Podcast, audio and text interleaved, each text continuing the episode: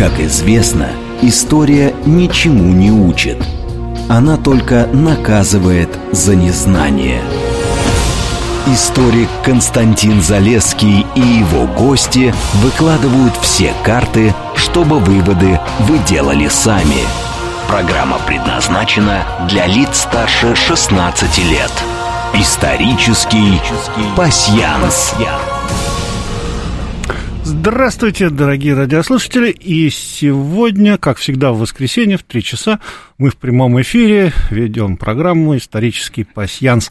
Э, соответственно, нам можно форм... звонить в прямой эфир 8495-7373-948. Наш смс-портал плюс 7 925 888 948. Телеграмм для сообщений говорит МСК-бот. Телегра... И кстати, да, кстати, нас можно видеть. Э, у нас э, есть камера, и нас можно смотреть на телеграм-канале и на YouTube-канале, говорит Москва. Так что мы все вот перед вами. А сегодня у нас, э, так сказать, чрезвычайно интересный будет разговор, потому что гостей у меня в студии в два раза больше, чем обычно. А, это, прежде всего, замечательный историк, которого вы уже знаете, мы уже встречались несколько раз. А, Александр Владимирович Макушин, эксперт РВИА, член Ассоциации историков Союзного государства, а также еще я очень рад первый раз приветствовать в нашей студии, надеюсь, что это не последний раз. Это замечательный историк Дмитрий Викторович Суржик, э, старший научный сотрудник Института всеобщей истории РАН, ну и еще бесконечное количество э, различных постов, но главное тут не по постам. Главное, что сегодня мы попытаемся с вами начать не одну передачу. Мы попытаемся начать целую серию передач, которые мы, ну, примерно раз в месяц будем э, рассматривать одну тему, и когда мы ее закончим, я не знаю, потому что мы вообще никогда не закончим. Потому что эта тема, не побоюсь этого слова, цветные революции. То есть цветные революции, что это было, что это есть, что это будет, весь комплекс вопросов, связанный с этим. И вот сегодня а, мы э, пойдем к истокам. А истоки у нас это, наверное, одна из первых э, цветных революций. Э, только не говорите это венграм.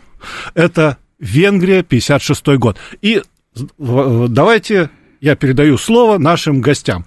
Дмитрий Ильич, Константин Александрович, да. я благодарю вас за возможность высказаться, да, тем более, что есть много новых и интересных знаний, которые мы получили только что.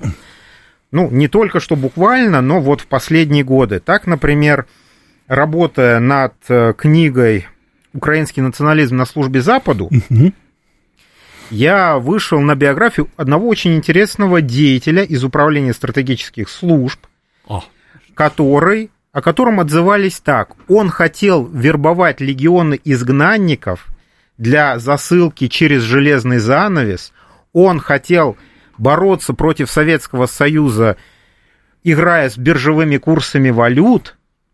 Он хотел вести и экономическую, и военную, и финансовую, и политическую войну против Советского Союза. То есть гибридная война, о которой говорят сейчас все, родилась в стенах американских спецслужб еще в конце 40-х. Ох, как хорошо. Еще только-только наступило мирное время, а дополняем мы сюда же и корпус контрразведки армии США, который с весны 46 -го года занялся откровенно вербовкой, а не выявлением нацистских преступников и их коллаборантов, да, да, да. с тем, чтобы отправлять их за железный занавес, с тем, чтобы в условиях неразберихи создать хаос, вызвать массовое волнение и отбросить Советский Союз к старой границе 1938 года. Вот оно откуда все растет. И то, что мы говорим сейчас, наша сегодняшняя тема венгерское восстание, это одна, одно из звеньев вот этой вот э, политики домино, этого принципа домино. Если рухнет хоть одно государство из противоположного блока, то он посыпется весь. Ну да, как цепочка. Да. И вне всякого да. сомнения надо отметить, что методы революционного смещения власти, они были и раньше, но именно переработка этих методов под э, условия современного, беру в кавычки слова, демократического и информационного, вот тут без всяких кавычек общества, это именно заслуга, вне всякого сомнения, американских спецслужб. Но американцы здесь э, были просто прилежными учениками. Еще в 20-е годы известный теоретик, революци... революционер Грамши разработал свою теорию гегемонии. Это же наш Грамши. Наш, Конечно, наш это Грамши. наш Грамши. Но что он сформулировал? Вот надо четко себе понимать. И он на самом деле сказал очень простую и довольно очевидную лично для меня вещь. Я ее сформулировал еще в школьном возрасте, не зная о нем. О том, что любая власть это не только приказ сверху, это и обратная связь, то есть лояльность mm. снизу. И в этой лояльности снизу огромную роль играет интеллигенция, через которую можно раскачать эту лояльность, и тогда государство, которое стоит на двух ногах, одну ногу потеряет, выбить. То же самое происходило и в Венгрии, то же самое происходило и в Польше, где месяцем раньше, в том же 56 году, началось, начался свой мятеж, в котором, опять же, роль застрельщиков играла интеллигенция и интеллигенция, которая выступала с националистических позиций, как и в Венгрии. Как это так? Нам насаждается русский язык. Русский язык для ваших в большей или меньшей степени аграрных стран это язык приобщения к передовому государству, к передовой военной, научной, технической мысли – запрещать изучение иностранного языка, ну это мракобесие какое-то. Ну, это, конечно. Это, а вот собой, здесь конечно. именно с этими терминами выступала интеллигенция, которая должна двигать народ вперед к развитию интеллектуальному. Вот парадокс. Но что Всё. интересно, именно силовую составляющую, да, всех э, методов смены власти, которые мы стали потом э, мы описываем как э, термин «цветная революция», она не основана на книге «Мятеж война» во многом. О, слушайте, вы затронули замечательнейшую тему. Хочешь мира, победи мятежа войну. Э, господин Месснер. А вы да. знаете, кто это, господин Месснер? Ну, в да, биографической справке в этой книге о нем вкратце сказано, что он в конце войны эвакуировался с остатками первой русской народной армии в Аргентину. Значит, рассказываю, что такое эта первая русская народная армия. Это бывший зондерштаб-Р, карательный орган, который создан для координации авверовских и эсэсовских усилий на противопартизанских карательных усилий на территории России. И этот зондерштаб-Р возглавлял бывший белоэмигрантский полковник Борис Алексеевич Смысловский, известный под псевдонимами Хольмсон и фон Рогенау. Пожалуйста, книга Жукова-Кофтуна «Враг в советской форме» в помощь тем, кто хочет изучить подробнее. А затем, после под ударами Красной Армии все эти ребята отступали. Они, по-моему, и... в Лихтенштейне осели, да. где, когда пришло советское репатриационное требование, верните нам этих преступников, там э, задер... власти отказались да, их выдавать. И, вы куда и дальше, да. один, другой белый иммигрант, но уже в США, а, Белосельский-Белозерский, купил им билеты, и все эти почти четыре сотни человек, четыре сотни карателей переехали в Аргентину, где образовали свой Суворовский союз, и, собственно, Месснер был одним из деятелей этого союза. Он теоретически осмыслил не народно-освободительную борьбу, угу. у него там и Мозамбик, и другие африканские республики, и э, восстание ну, да. в Латинской Америке, и даже Корейская война, и Вьетнам перечислены.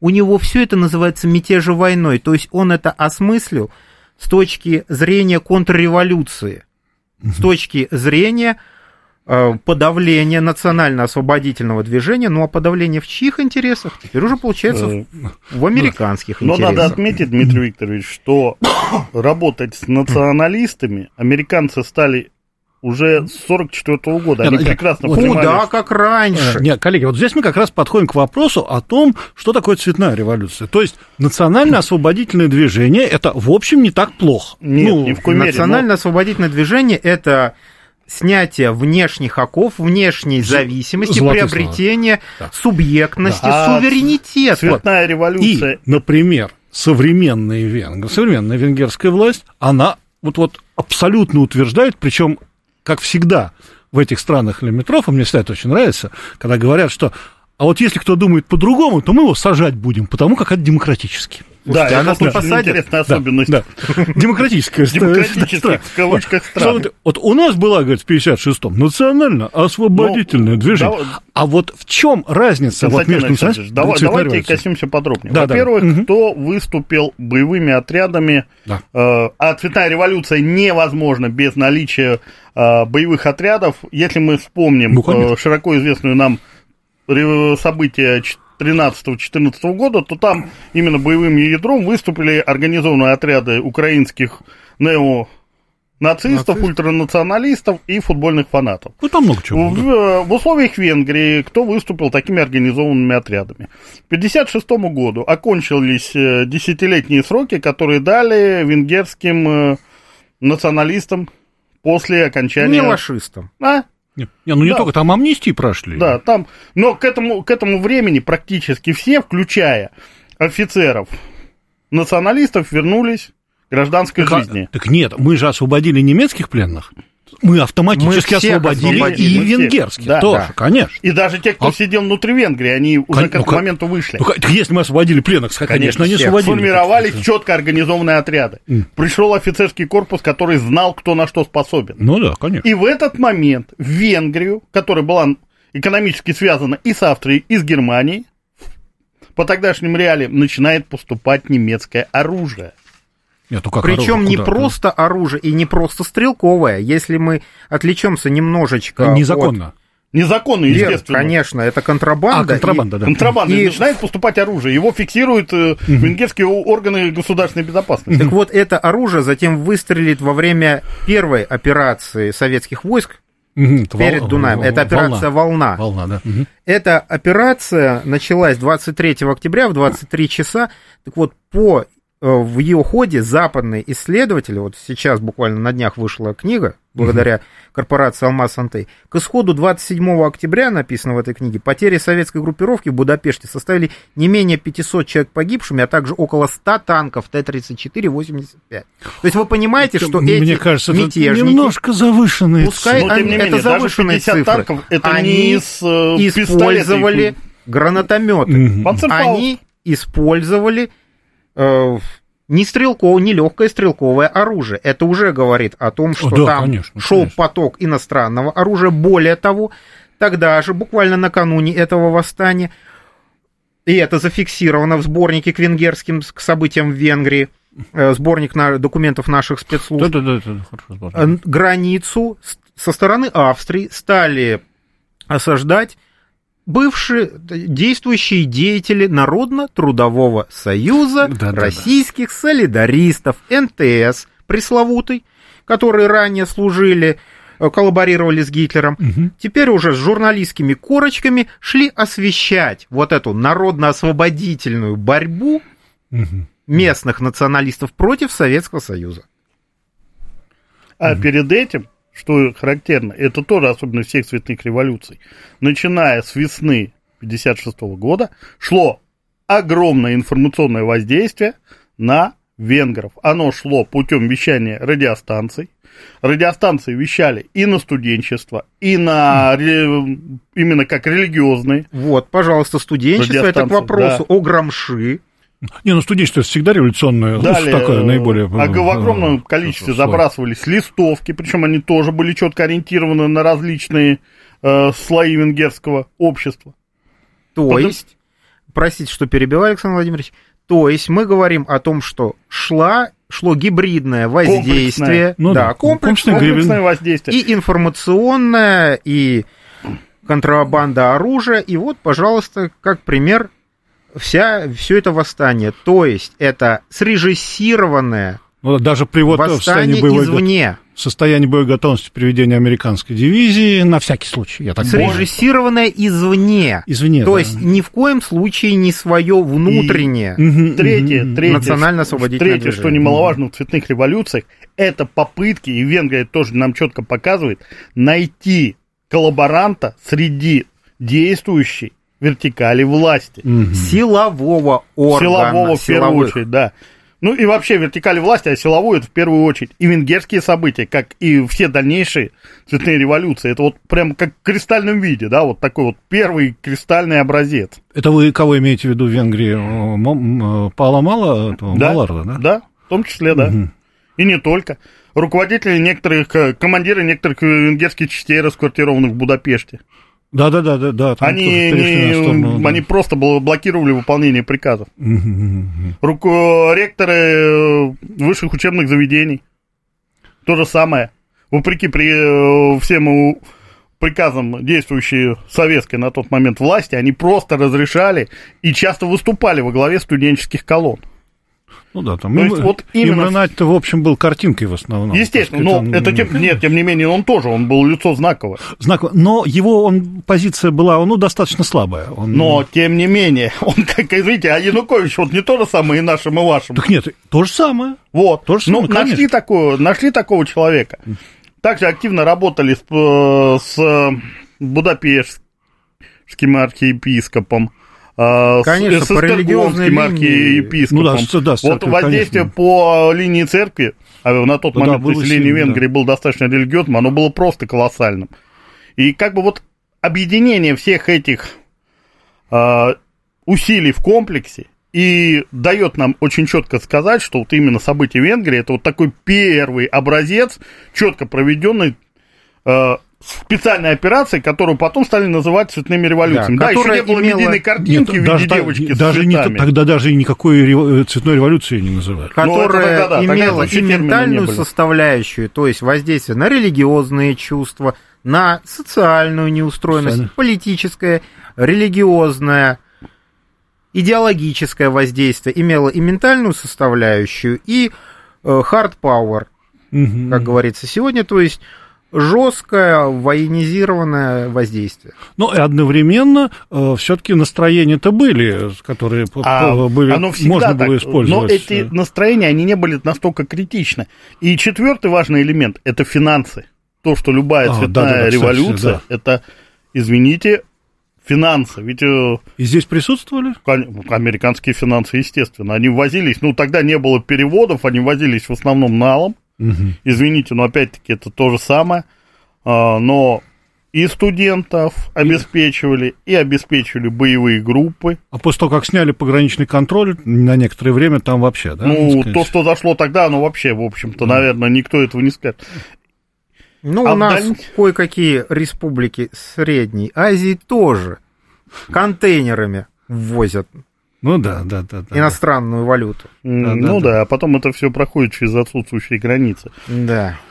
И события Венгрии очень ясно показывают, что кончается это все террором против своих. Потому что то, что творилось в Да. Будапеште, да, когда, извините, вешали, когда вот, ну, Расстреливали.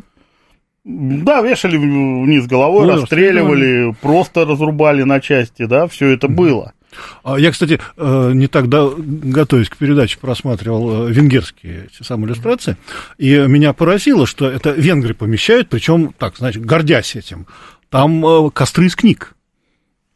То есть вот те, которые мы говорим, что вот нацистские Они герман- это не называют дегенеративными нет, книгами? нет, нет? нет, они говорят, что это... И там костры из книг, которые сжигают. Вот перед зданием а, горкома э, Будапештского, там вот как прям туча, книг, гора Ну, книг, там жгли книги и около библиотеки, Да, и около- Будапештского Да, университета да, жгли. библиотека. То есть э, Там, из все книг. хорошо, там, там вот то, то что э, там э, памятники пытались сносить. Так нет, и снесли, а снесли, сносили. сносили. То есть, э, вот то, что происходило, то, что мы увидели с 2014 года, вот оно в Венгрии просто прям за несколько дней произошло. Вот оно чем характерно, согласитесь, Дмитрий Викторович, что все это вот как в кристальном виде произошло. Я бы хотел дополнить еще одним моментом. Вот сейчас мы говорим о срежиссированном воздействии внутри страны. Но этому срежиссированному воздействию нужен щелчок, нужен спусковой крючок. Да, кстати, Да. это очень важно, потому что И этот так ничего спусковой крючок, если вот рассматривать все-таки холодную войну, противостояние США, ну, англо-американской системы с советской, это какая-то нерешительность советского руководства. Мгм. А здесь, пожалуйста, 20-й съезд партии, после которого начинаются в начале брожения в Польше за месяц ровно до Да-да-да. венгерских событий. там войска не стали вводить, все тихо, мирно уладили. И здесь, а почему бы и здесь Советский Союз должен ввести войска? Да, Разве ска... такая мысль не была у тех кукловодов, которые руководили Дмитрий этим Викторович, восстанием? да более того, если бы не жесткая поли если бы не жесткая позиция советского военного и ну, руководства госбезопасности, Конев, вот, Конев и многие генералы, они четко стали э, да, на Жу, позицию, Жуков тот же. Да, да, да весь, весь военный блок советский. Да. И позиция, кстати, многих лидеров э, Варшавского блока тоже была. Да, то Никита Сергеевич Хрущев, мне кажется, не рискнул бы а при, проводить при всем операцию. при этом, смотрите, какая интересная ситуация-то получается опять же, возвращаясь к дихотомии холодной войны, противостояния систем, а ведь тогда же, в 1956 году, в январе, на высшем советском руководстве, высшее советское руководство, в том числе и идеологическое, принимает делегацию от Всемирного Совета Церквей. Угу. Это экуменистическая организация, да, да. созданная Соединенными Штатами для координации всей духовной политики уже в 1948 году. Тогда советская, ну, РПЦ, Московский патриархат, отказалась войти туда и сделала свою свое объединение там что-то православных церквей. Всемирное. Это была правильная политика. Это была правильная политика. А здесь Хрущев в рамках конвергенции, давайте мы лучше понимать друг друга, давайте на какие-то уступки пойдем, идет на уступки, пускает вот сюда иностранную вот эту заразу духовную, и что? И получает мятежи. То есть никакого взаимовлияния, никакой конвергенции нет. Есть только слабость, которую используют для того, чтобы глубже внедриться в нас и нас разложить, уничтожить, лишить правосубъектности. То есть не надо фантазировать, что если мы стали носить джинсы, и мы стали примерно такие, также похожими, с теми же ценностями, мы перестали быть врагами для той стороны. Ну да, то есть, условно говоря, э, э, назначение Имра Нади это была такая вот э, попытка договориться на самом деле. Да, Потому это что Имра Нади был коммунистом, он был коммунистом. Ну, здесь, не был, здесь скажем, вот если бы, вот это моя позиция, что если бы не именно жесткая позиция Андропова, жесткая позиция государ... Э, руководства органов государственной безопасности Советского Союза, военного руководства Советского Союза, которое вот как мне кажется, просто продавила Хрущева на принятие силового. Не, ну и венгров тоже, там э, тот же Геры там и другие. Нет, они... венгерское советское руководство прекрасно понимало, чем это им грозит. Они это да, вот это увидели. личная угроза. Да, это угроза их жизни. Да. Они, они это прекрасно понимали, с кем они имеют дело. Это не понимал Хрущев, находясь. Некой такой эйфории от того, что вот он сейчас избавляется от сталинизма, а по факту избавляется от э, ленинского наследия, вот если смотреть по факту. Скорее mm. избавляется от сталинизма и вот сможет на этой конвергенции замириться, закончить холодную войну и наступит мир, благоденствие, не надо будет... И станет таких... своим для Запада. Станет да, своим да, для да, Запада, да, да, да, не да. надо будет да. такие огромные расходы да. на оборонку, и все, будет счастье. Коллеги, значит, сейчас э, мы с вами прервемся, будут новости, там даже немножко рекламы, а потом мы вернемся в студию и продолжим наш разговор о венгерских событиях, и в, э, в частности, и о цветных революциях в целом. Спасибо. Историк Константин Залеский и его гости выкладывают все карты, чтобы выводы вы делали сами. Исторический пасьянс. И снова здравствуйте, и снова мы в студии «Говорит Москва». Продолжаем наш исторический пасьянс. Мы э, говорим о венгерской цветной революции 56 года. Вот как раз Дмитрий Викторович не закончил у нас там в конце прошлого получаса э, мысль про Никита Сергеевича Хрущева. И не только про Никита Сергеевича, но и в целом про духовный суверенитет или mm, даже, да. можно, духовную безопасность. Казалось бы, все налицо. Принял себе западную делегацию из Всемирного Совета Церкви, угу. пытаешься с ними как-то замириться, Сталина там обличаешь, а вот против тебя одно восстание при поддержке Запада, второе восстание. Урок не пошел впрок, ни один, ни второй. Что происходит в 1957 году? Московский патриархат, курируемый и идеологическим да, отделом, да, конечно, и другими, конечно. э, органами советскими, присоединяется ко Всемирному Совету Церквей, А? который создал кто? Джон Фостер Даллес. Да, И хорошо. брат, и госсекретарь. А потом порождает такого, Штатов. такого яркого представителя, как, извините, Филарет, который в эти годы как раз А, отвечал давайте- давайте- за контакты А, с Александр Александрийским патриархатом и другими зарубежными Да, церквями. дайте а сейчас вас- вопросик, на Украине. вопросик послушаем, все-таки мы как-то, так сказать, должны Алло. держать связь. Да, здравствуйте. Алло. Да. Алло, здравствуйте. Здравствуйте, вы в эфире. А, Константин Александрович, огромное спасибо за такую передачу. Я уже говорил, что вам явно не хватает одного часа и одного дня. Вам надо срочно увеличивать ваше время. Это первое. Уважаемые гости, слушаю, просто не могу оторваться. Вы знаете, э, вот эта э, тема, вот э, венгерское восстание, не- невероятно интересно, что если, насколько я правильно понимаю, оно было в числе первых, то, что случилось уже в социалистическом лагере. Я на эту тему читал достаточно много литературы. Вот одна книга меня поразила больше всего. Это был такой замечательный советский писатель Александр Авдеенко. У него есть роман, называется «Черные колокола». Он оказался свидетелем непосредственно вот этих восстаний. Так вот, я заканчиваю свою, вот, э, о чем я хочу сказать. То, что описаны технологии, вот, которые происходили там, они один в один повторяют то, что случилось Да, э, впоследствии 2008-2014 год. Ага, спасибо большое.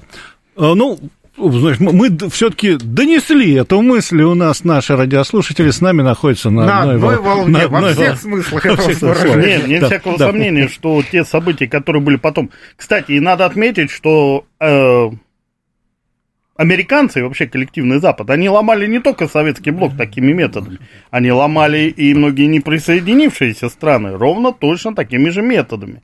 Даже Иран, извините, но это тоже цветная революция, которую, Конечно, правда, ну а как удалось переломить иранскому народу в какой-то мере. Ну, не все цветные революции удаются. Не все. А. И вот Венгрия показала то, что является лекарством от цветных революций. А именно четкая, жесткая позиция власти, наличие и решимость применить силовые методы, именно наличие армии, которая будет верна правительству, наличие хотя бы части спецслужб, которые будут верны наличеству, показали, что лекарство от цветных революций есть. И не только это, наличие ментального суверенитета, когда люди понимают, что является в их интересах, что не является в их интересах. Ну, без этого вообще Извините невозможно меня, противостоять. приход вот этих э, западных сил нигде ни к чему хорошему не приводил. Он всюду приводит к тому, что страна становится колонией, из которой просто выкачиваются ресурсы, А, а, деньги. а и так далее давайте давайте зоны. еще один вопросик послушаем, давайте. Алло, слушаем вас. Здравствуйте, Да, Михаил. Спасибо огромное за передачу. Меня давно интересует вопрос, а насколько катализатором могло стать еще выпуск военнопленных в 56 году? По-моему, 156 Да, тысяч. понятно, понятно. Мы поняли, да, ваш вопрос. Мы об этом говорили в начале первого часа. Вот Кто-нибудь им- ответить может? Именно А я дополню. Да, Да, давайте, Э, Александр Ильич. именно выпуск военнопленных послужил э, возможностью формирования подготовленных, сплоченных и иде- Опытных, да.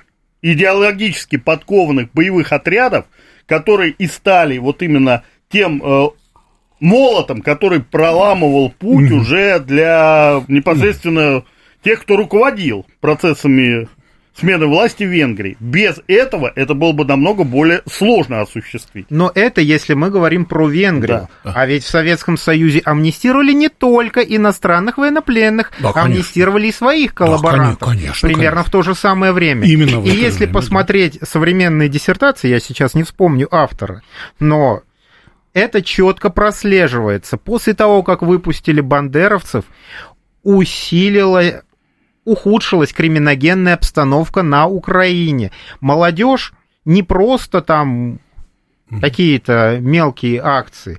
Молодежь хотела крови. Молодежь самоутвер... стала самоутверждаться на крови против милиционеров, у которых не было оружия. И не только там. И Да. не только А, там. коллеги, а вот еще такой в- вопрос, я хотел вот как раз вот вам задать, потому что вы-то специалист, а я так со стороны смотрю. А вот мне показалось, что уже в Венгрии, вот уже тогда, а, проявилась такая особенность цветной революции, как, а, скажем так, а, пиар-акции за рубежом, которые, значит, вот э, цветная революция – это насилие, а там говорят, а вот насилие возможно, но не к тем, кто его проявляет.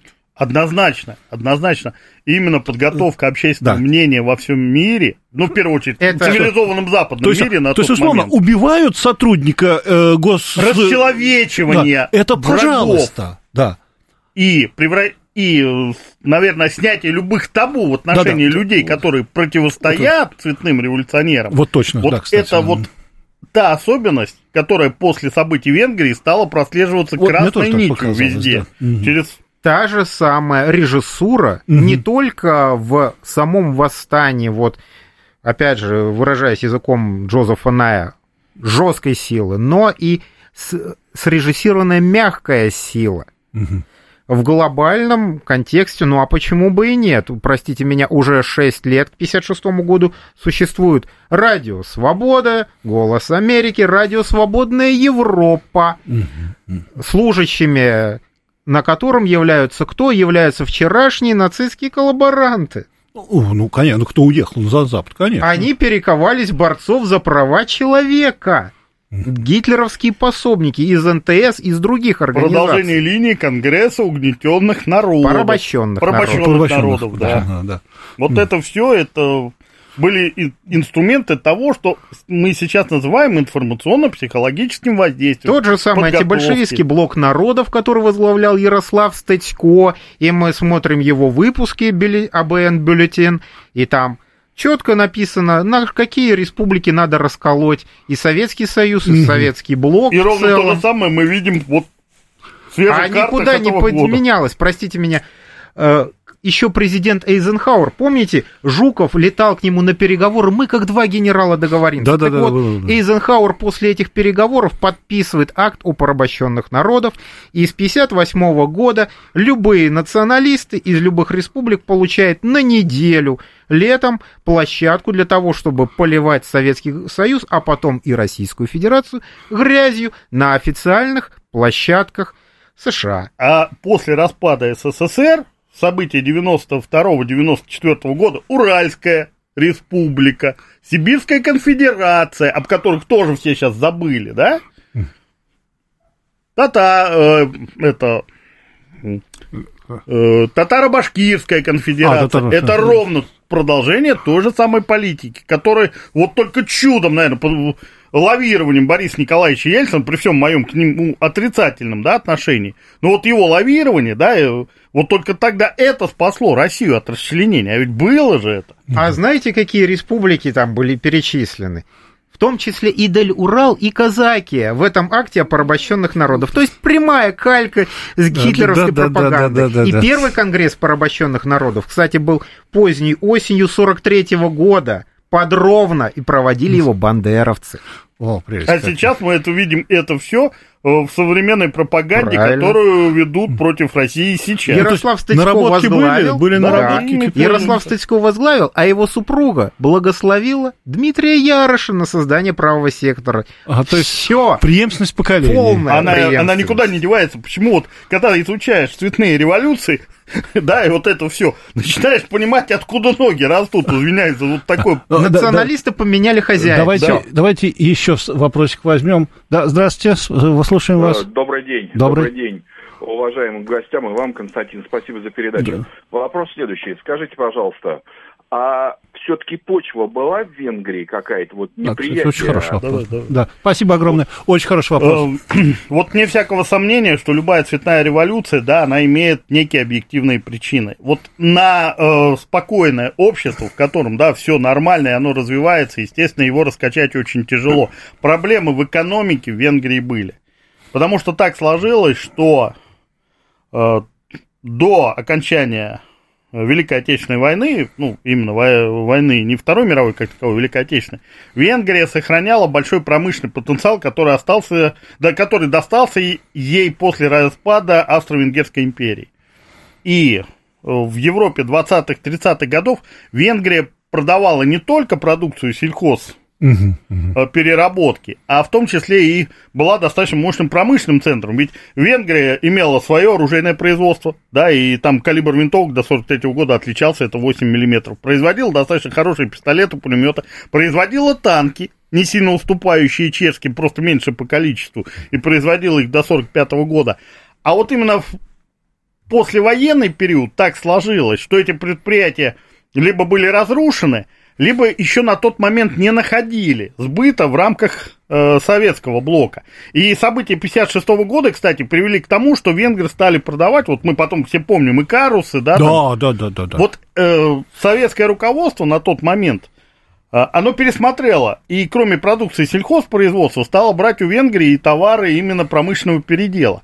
Но да, падение уровня жизни к 56 году в Венгрии Были было. и идеологические, скажем так, предпосылки. То есть по результатам венского ар- арбитража 40 года Да, да, да. Венгрия приросла чем? Трансильвании. Трансильвании. А, ее теперь- вернули. вернули. Да, И Вернули, вернули. Теперь ее вернули. на. С одной стороны, да, недовольные венгры, вернувшиеся Так назад. и С еще другой и, и стороны, репа- репарации. репа- подождите, подождите, репарации, конечно, были. Венгрия проиграла, но это советская парадигма, что это старое руководство. Да-да-да. Мы не обвиняем народы. Это вот руководители. А что, Венгрии Советский Союз не помогал? Помог- Не, Просто эту помощь затушировали, замикшировали, и мы сегодня тоже не очень вспоминаем, хотя есть целый портал и на Минобороны, и Российского исторического общества, где в документах прописано, что какие виды помощи разным странам оказывались. То есть проблема была, но произошел именно перекос внимания, переключение внимания в негативное для советского русла тенденцию для того, чтобы раскачать, вызвать, опять же, недовольство вот этими пришлыми русскими. колоссальное информационное воздействие. Работали э, с венграми, работали очень грамотно. Именно и возбуждали национализм, И возбуждали работали религиозные из чувства. Австрии, Из Австрии, якобы из нейтральной. Австрии, Советский из Союз. Мюнхена работали прекрасно. Мюнхен вообще столица Да. холодной войны. Нет, не ну будем там этого. между Будапештом и Веной два часа на поезде вообще-то. Нет, я не о том, Мы а о том, что... Простите, Все, все рядом. Дело все в том, что Советский Союз изначально отстаивал э, концепцию первой жертвы фашизма Австрии Да, да, да. и абсолютно. изначально отстаивал, хотя в Австрии был свой австрофашизм, Был, не уступавший был. Гитлеру. Ну, вполне, да.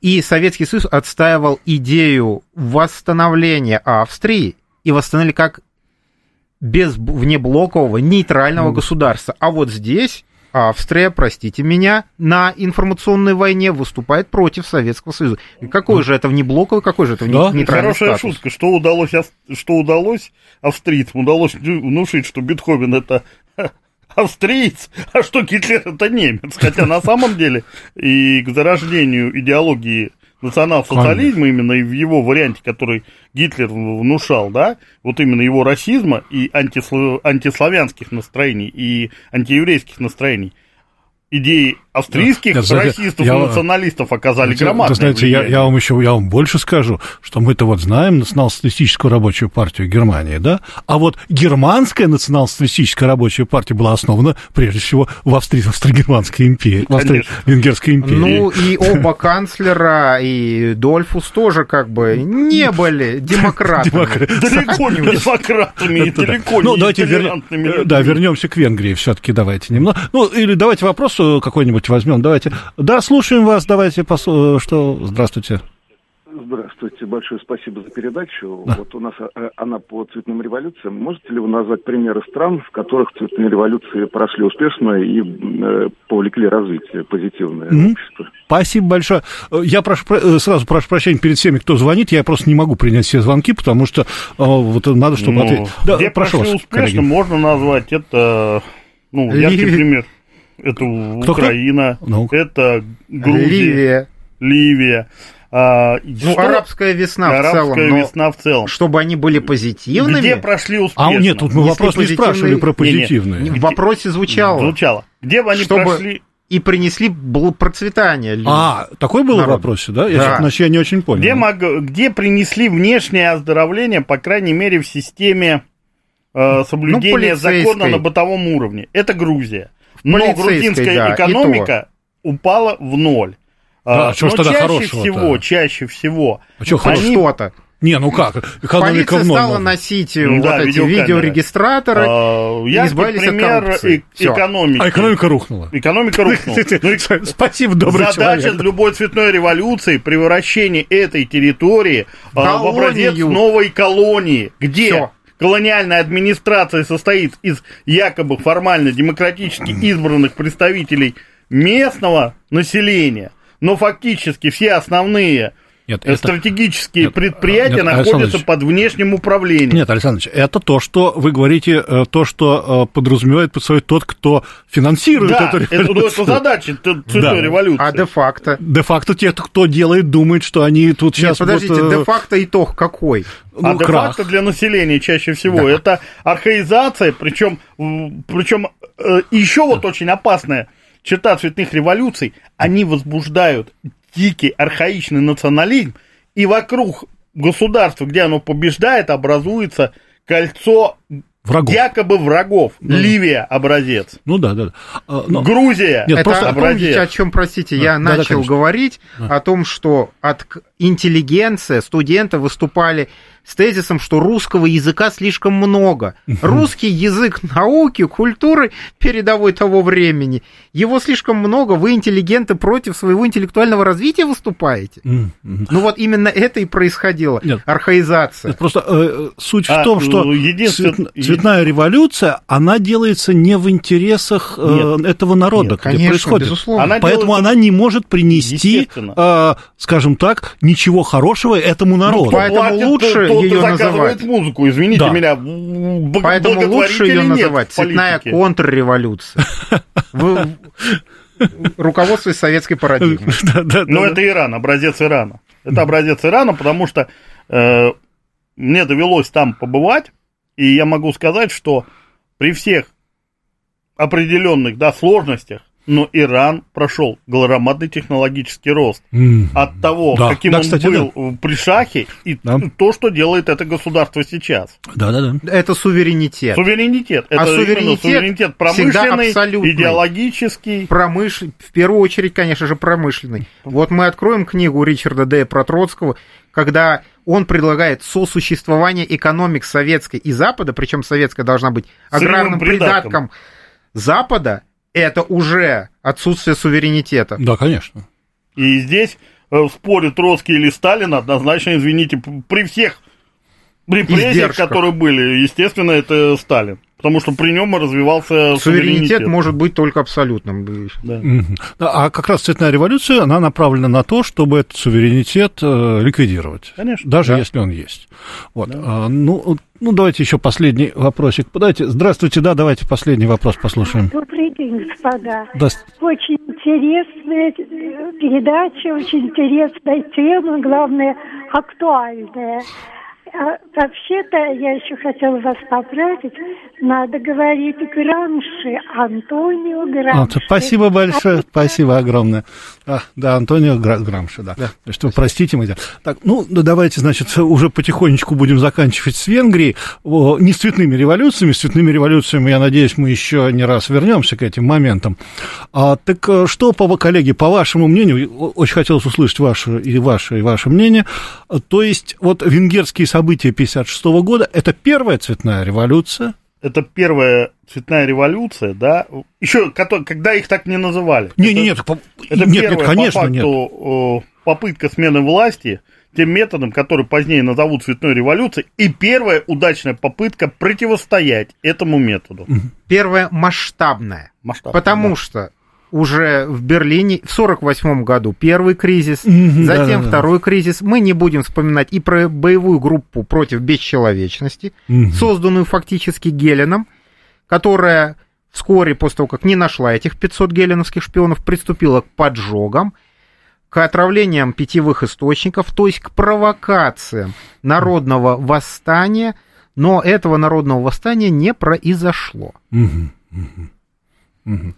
А, Так что были примеры такие локальные, не столь мощные, не столь яркие, оставшиеся в тени, но Да. есть про- пробы- Венгрия не была, проба пера пера была. Проба Да, пера но была. Венгрия это первая масштабная. Вот можно как взять как некую точку отсчета. То, что сказать, так сказать, э, то, что могло получиться. И почти получилось. А, и почти получилось, Ведь да? если бы не позиция Советского Союза, то у венгерского э, Своими силами политического не руководства, да. наверное, сил справиться с этим не было бы.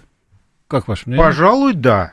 То есть, э, то есть вот действия с, э, и советского руководства и стран Варшавского договора, то это вот... Э, Наверное, вот единственное, кто сам первый э, предотвратил это, это Китай, события на площади Тяньаньмынь. Ну, ну, это, это... ну да, мы до этого Как дойдем. это? Это да. да. Ага, ага. Э, Это уже, да, это уже в- это в дальнейшей перспективе. Ну, то есть мы можем сказать, что э, маршал Жуков недаром получил своего четвертого героя Советского Союза. Нет, недаром. Так сказать, он, э, ну да, и как бы надо помнить, что все-таки мы понесли достаточно серьезные потери. Ну, это, э, это серьезно проработанная войсковая операция. Да, Потом, не надо забывать, все помнили, как дорого мы бр- брали Будапешт в 45-м. Это были очень жесткие, А тяжелые теперь бои. брали против тех же самых Против- и, войск. и мы бы Против тех с теми же же самых- самыми людьми. Да. Мгм, Да, да, потому что да, там участвовали там как бы и полковники, и даже несколько генералов, по-моему, было того самого. Если я не, не ошибаюсь, при взятии Будапешта, э, при взятии Министерства обороны 13 генералов мы прям взяли.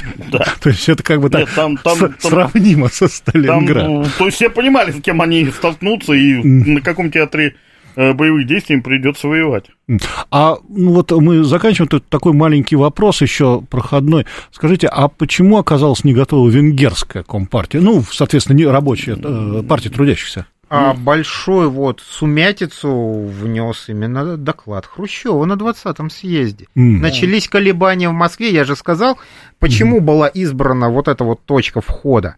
Потому что э, Запад, США, увидели, что в Советском Союзе начались колебания, мгм. и нет четкой позиции. Началось переосмысление, там перестройка 1-0. А ну и, соответственно, отстранение, э, ну, фактически отстранение Ракоши, э, Да. так сказать, дало возможность, Стар- да, это- э, да, так сказать, и приход. Есть достаточно. возможность, да, пришли новые люди, новые элиты. Пока не отработаны отношения с ними. Они мало Почему бы не авторитета войти, да? имеют, да, так сказать, и можно было использовать то, что происходит, И целях. Поэтому удалось. логика холодной войны, она никуда не ушла. Дмитрий Викторович, ведь почти удалось. Почти удалось это Западу на тот момент. Только ну, жесткая силовая позиция. И продолжая на сегодня, логика холодной войны никуда не ушла. И не уйдет. А, и то есть мы можем сказать, что раз в Венгрии в 1956 году вот это вот так вот началось, ничего спонтанного в этом не было. Если И- это срежиссированная операция и информационная, и в глобальном э, информационном поле, и здесь, когда у повстанцев нелегкое стрелковое оружие, не надо рассказывать, там гранатометы, там пулеметы. То есть для этого всего нужно было время, и нужно было мониторить ситуацию и заранее все поддерживать. А это И ресурсы оружия заранее подвести. Ну да, то есть вот на примере Венгрии мы видим, что в общем и целом то, что происходит... Слушайте, уж больше полу, какой больше полувек? Больше 60 лет уже, да? Пока мы не начнем Да. жестко на это отвечать, не найдем универсальный рецепт, оно будет всегда. Да, то есть это тот самый опыт, о котором мы с вами должны вспомнить, о котором мы с вами должны говорить, и о котором мы должны пытаться всем напоминать. Большая игра Да. не закончится, пока не умрет последний человек. Ну, на Да, этой только обнад- когда- обнадеживающей ноте давайте мы закончим нашу сегодняшнюю беседу. От вашего имени я хочу поблагодарить и Александра Владимировича, и Дмитрия Викторовича, и я надеюсь, что примерно через месяц мы снова встретимся на этой площадке и с вами поговорим о следующих цветных революциях и снова предупредим, люди, будьте бдительны. Спасибо, всего доброго.